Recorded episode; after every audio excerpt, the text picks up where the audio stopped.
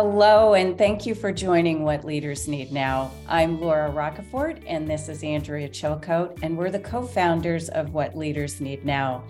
In our last episode, we talked about the importance of leaders extending compassion to others in the workplace.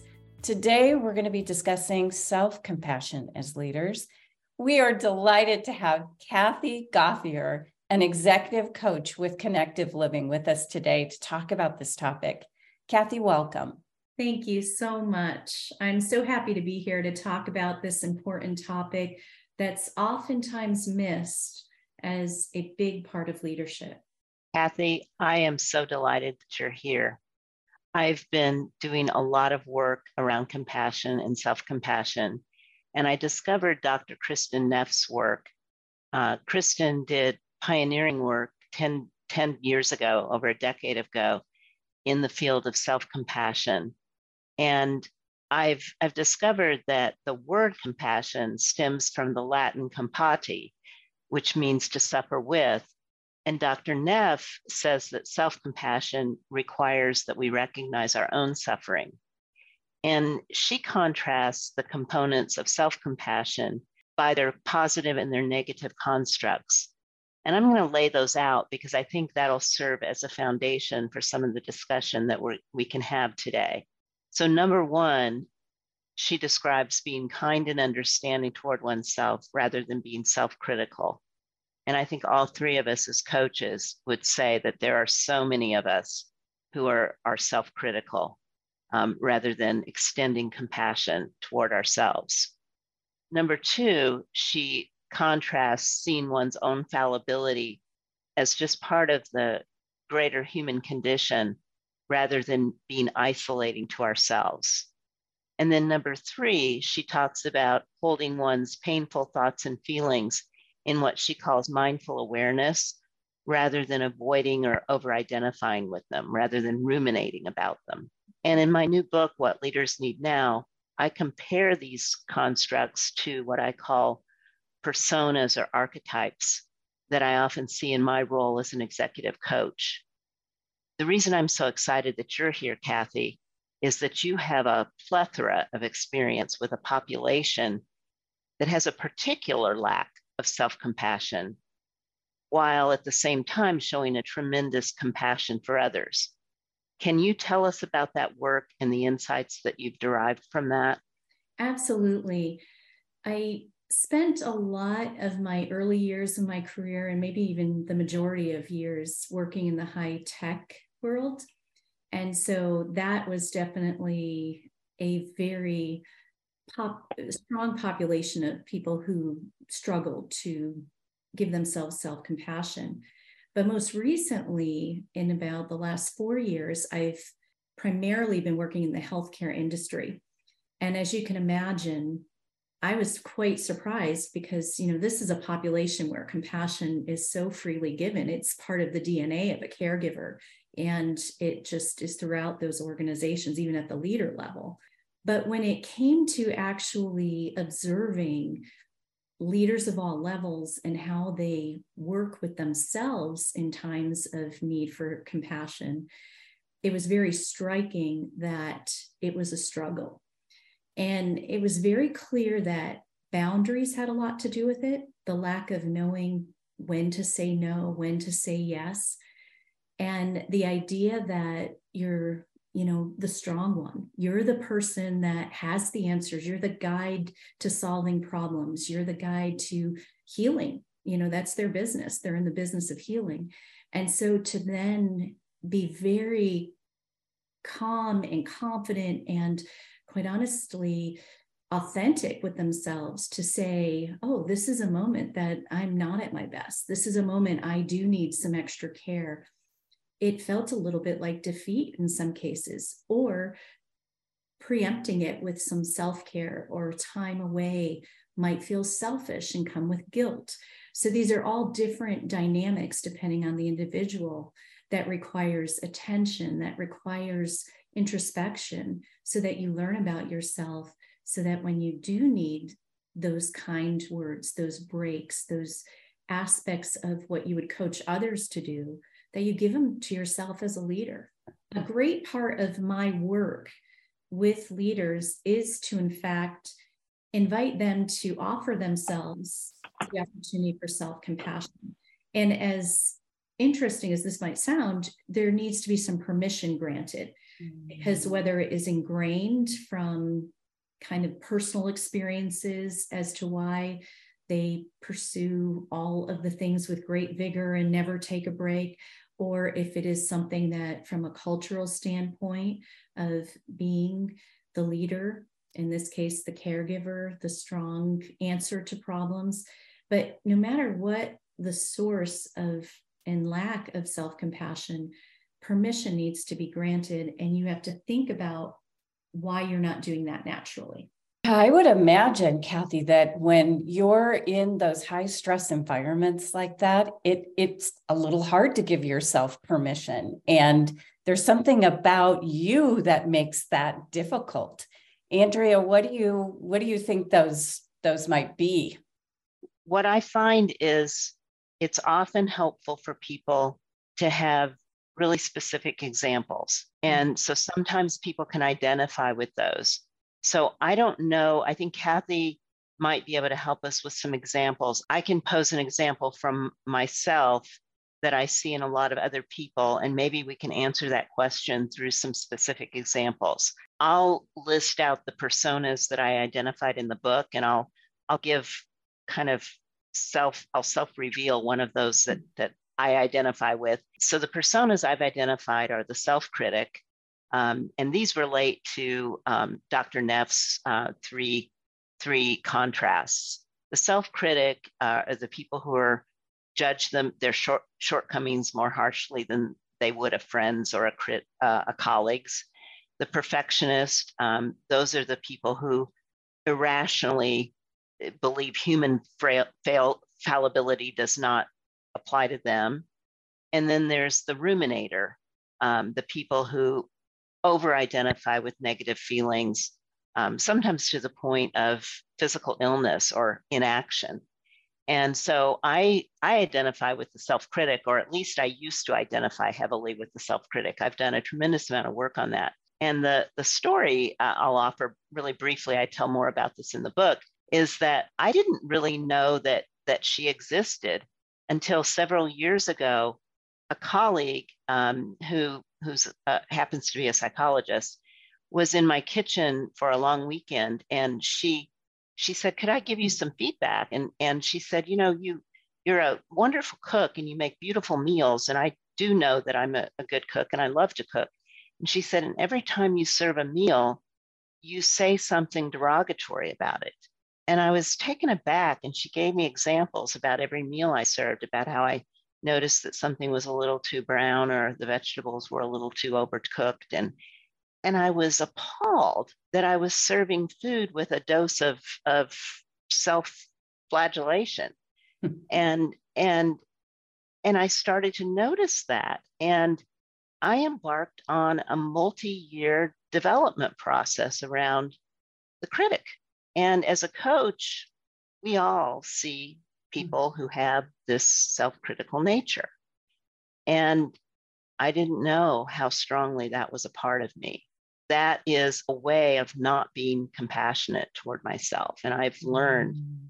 to foster compassion for myself. And it has been quite a journey and, and an important one. I think mm. that's equally true for the perfectionist and the ruminator. And I don't know if Kathy, you could you could share mm-hmm about those as well. Maybe it answers this question about permission.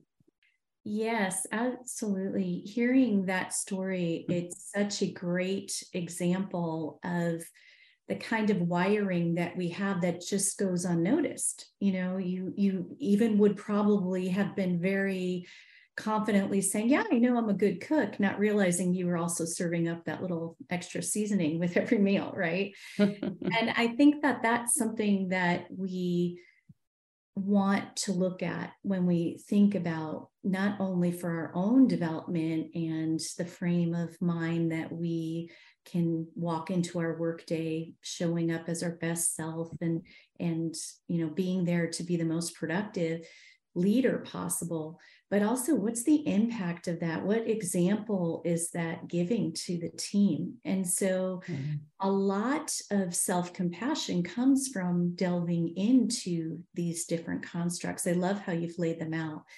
Mm-hmm. and when i look at the perfectionist i have a i have a really specific story here. And i it was with a client. She was working in a high tech field, um, high tech role, very well respected, but she had a lot of turnover on her team. Mm-hmm. And mm. she could not retain the wonderful talent that was, in fact, um, a big part of why she was so successful. And in talking with the groups, you know, there were many different, you know, 360 interviews, things of that nature. It really was coming back to a sense of perfectionism that she had for herself that radiated to others. Mm-hmm. And it was a bit challenging to stay in her on her team for a long time. Even though there was great success, great productivity, always the top, it mm-hmm. was not something that felt good all the time. And so I had done a lot of work with her. and we had looked at different strategies, and she was offering an idea. And I was very proud that this had come to her and her her idea was that she wanted to be seen a little more human to her team because she was so driven and really detail oriented expecting that same level of performance at all times. This organization had a very because of the business they were in they had this elaborate kitchen cafeteria. And so she thought it would be really fun to do foods from around the world and make a contest out of it you know other than the price of the ingredients, great team building. So beautiful idea as a perfectionist would. It was planned to a T. every every aspect was thought through. It was great. Teams were divided and within her group. They were down in the kitchen and there was one segment that was sushi making. And so as you can imagine, sushi can be very beautiful. And you know, there's little art to every little roll that's made everyone was having a really good time. Now, I had gotten some feedback. I was working with the entire team, so I got some t- feedback. So the next time I met with her, I asked her how she thought it went. And she said, Oh, it was fine. And as if, you know, and, and I had been hearing about the planning for weeks, and it was very quickly answered, not basking any of the success, not feeling the joy that this really had worked but oh it was fine. You know i just found it was kind of a little bit unnerving though like you know as people were leaving i even saw rice on the back of you know their shirts and it was a bit messy and and you know some of the, the sushi rolls you know some of the rice was like all over the place like we had to i didn't factor in extra time for the cleanup and all i heard about were the details that were not pleasing to her. Interestingly you're making sushi would there be a rogue piece of rice? I would hope so right? It's an interactive situation. And that was the main focus. And so we were able to take this metaphorical rogue rice and talk about how there isn't perfection in the workplace and there are also lessons that can be taken from the imperfection. When i moved it to a place of wow you had a team dynamic that you never had before. You had fun don't miss that part sit and enjoy. It was such a great metaphor because we weren't talking about a work result. It was kind of a light bulb moment where she realized what she's missing and what she deserves to experience. And so i think that kind of you know lens of how you look at the world and then it can be actually simpler when you offer yourself grace. Mm-hmm. And that idea of offering grace, you know, is the same with the ruminator, the ruminator who can be in a spiral of negative thoughts. But when you're leading a team, how does that translate? Mm-hmm. You're inviting then the entire team to be in this spiral with you. And then there's a feeling of being stuck and not moving forward. And so it's very important to do that introspection work so that you, in fact, can lift out of whatever construct you live in. And self compassion is the way to do that. It's that personal spirit of generosity that you give to yourself that can lift you from these confines. A personal spirit of generosity to give yourself. And it's That is such a simple yet very difficult path, uh, challenging and difficult path, and requires some deep work. Mm-hmm. And that shedding of those personas, you know, like you both described, that idea of how do I go from being the person I've always been to becoming a person who first notices, has that sense, maybe sense of fun and joy and spirit of learning and wanting to know that there's another way and I can let go of that persona because my life might be better if I do. And I just wonder, Kathy, when, you know, just sitting with that, what advice do you have if there's people that are watching right now and they're thinking about, you know, I do have these tendencies and they do affect my leadership. What do I do about that? Yeah, so you have to let, let yourself off duty sometimes, right? And mm-hmm. not always hold yourself to a standard that isn't something you can maintain. And one of the things, especially in working in the last few years, where it's been extra complicated in the healthcare industry, I've been working with caregivers and leaders of caregivers with a great resilience practice called self compassion breaks. Mm. And, you know, resilience is such a strong word right now. Resilience is something that um, we can even see on probably grocery store magazine covers. But it isn't some magic formula that you have to really labor over and spend endless hours contemplating. It's something you can work into your day quite simply. And so I want to walk through what a compassion break is and how you can adapt it. So this isn't the only way to do it, but it can give a kind of overview of how you can stop and give yourself a little bit of a break. And so I want to share with you that the very most important thing is to separate away from whatever is causing you the emotion that's not desired sometimes people will even preempt this kind of chaos they might get in a day by beginning the day with a compassion break or unwinding mm. the day with a compassion break. And I've also found what's really helpful too is to even think about in the middle of a workday, you can take a walk around the building. You can go into, as silly as it might sound, take a quick break in the restroom and, you know, go into a, a bathroom stall and just give yourself a quiet moment. Mm-hmm. But wherever you find yourself, be very clear that you're there and it's for you. And mm-hmm. so you feel the ground beneath you. And we can go through one right now if you would like to join me. Mm-hmm. And the most important thing is to begin this spirit of generosity, knowing that whatever you're feeling is in fact human. And you're not the only one who has felt whatever this emotion is right now.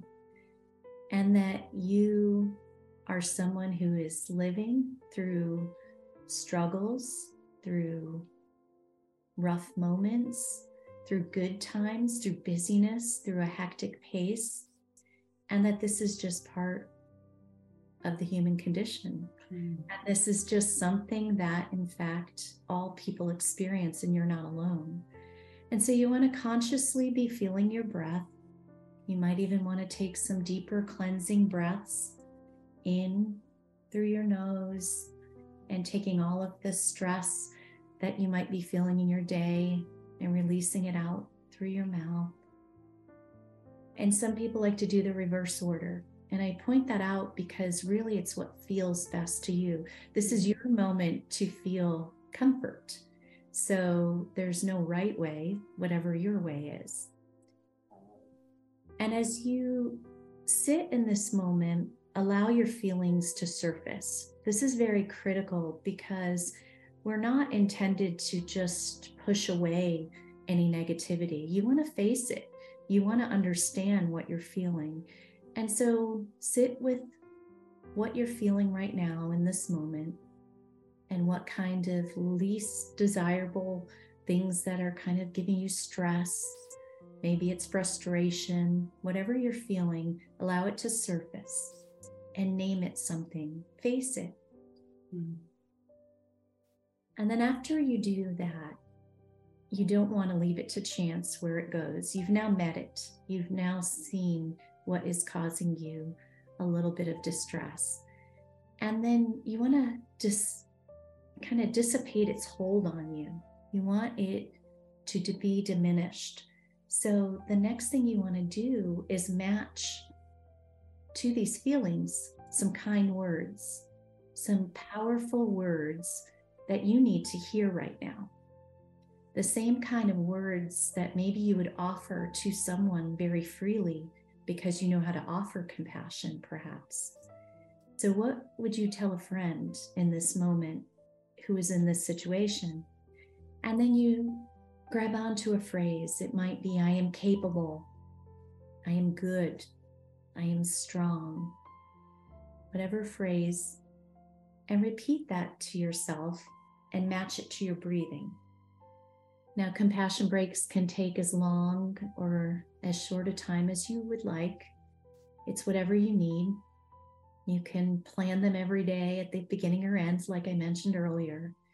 But the idea of giving in a very conscious way something that you need to hear, this is a leadership tool that prepares you to go out strongly and then share your strength, your talents, whatever your purpose is, mm. those that you lead and those you come in contact with.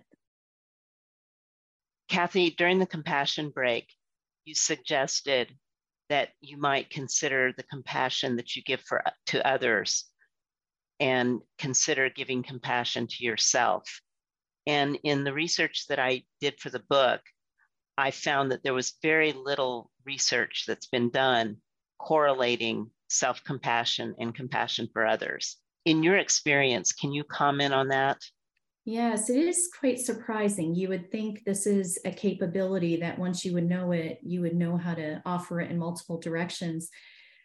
I, I do not see that there is a correlation with people who can offer compassion freely that they necessarily know how to do that for themselves. As a matter of fact, in the healthcare industry, I see it's quite the opposite. I do believe what is the most important truth to connect with here is that compassion is this outward way to connect, where self compassion is a form of preservation and preparedness so that you can be available for others.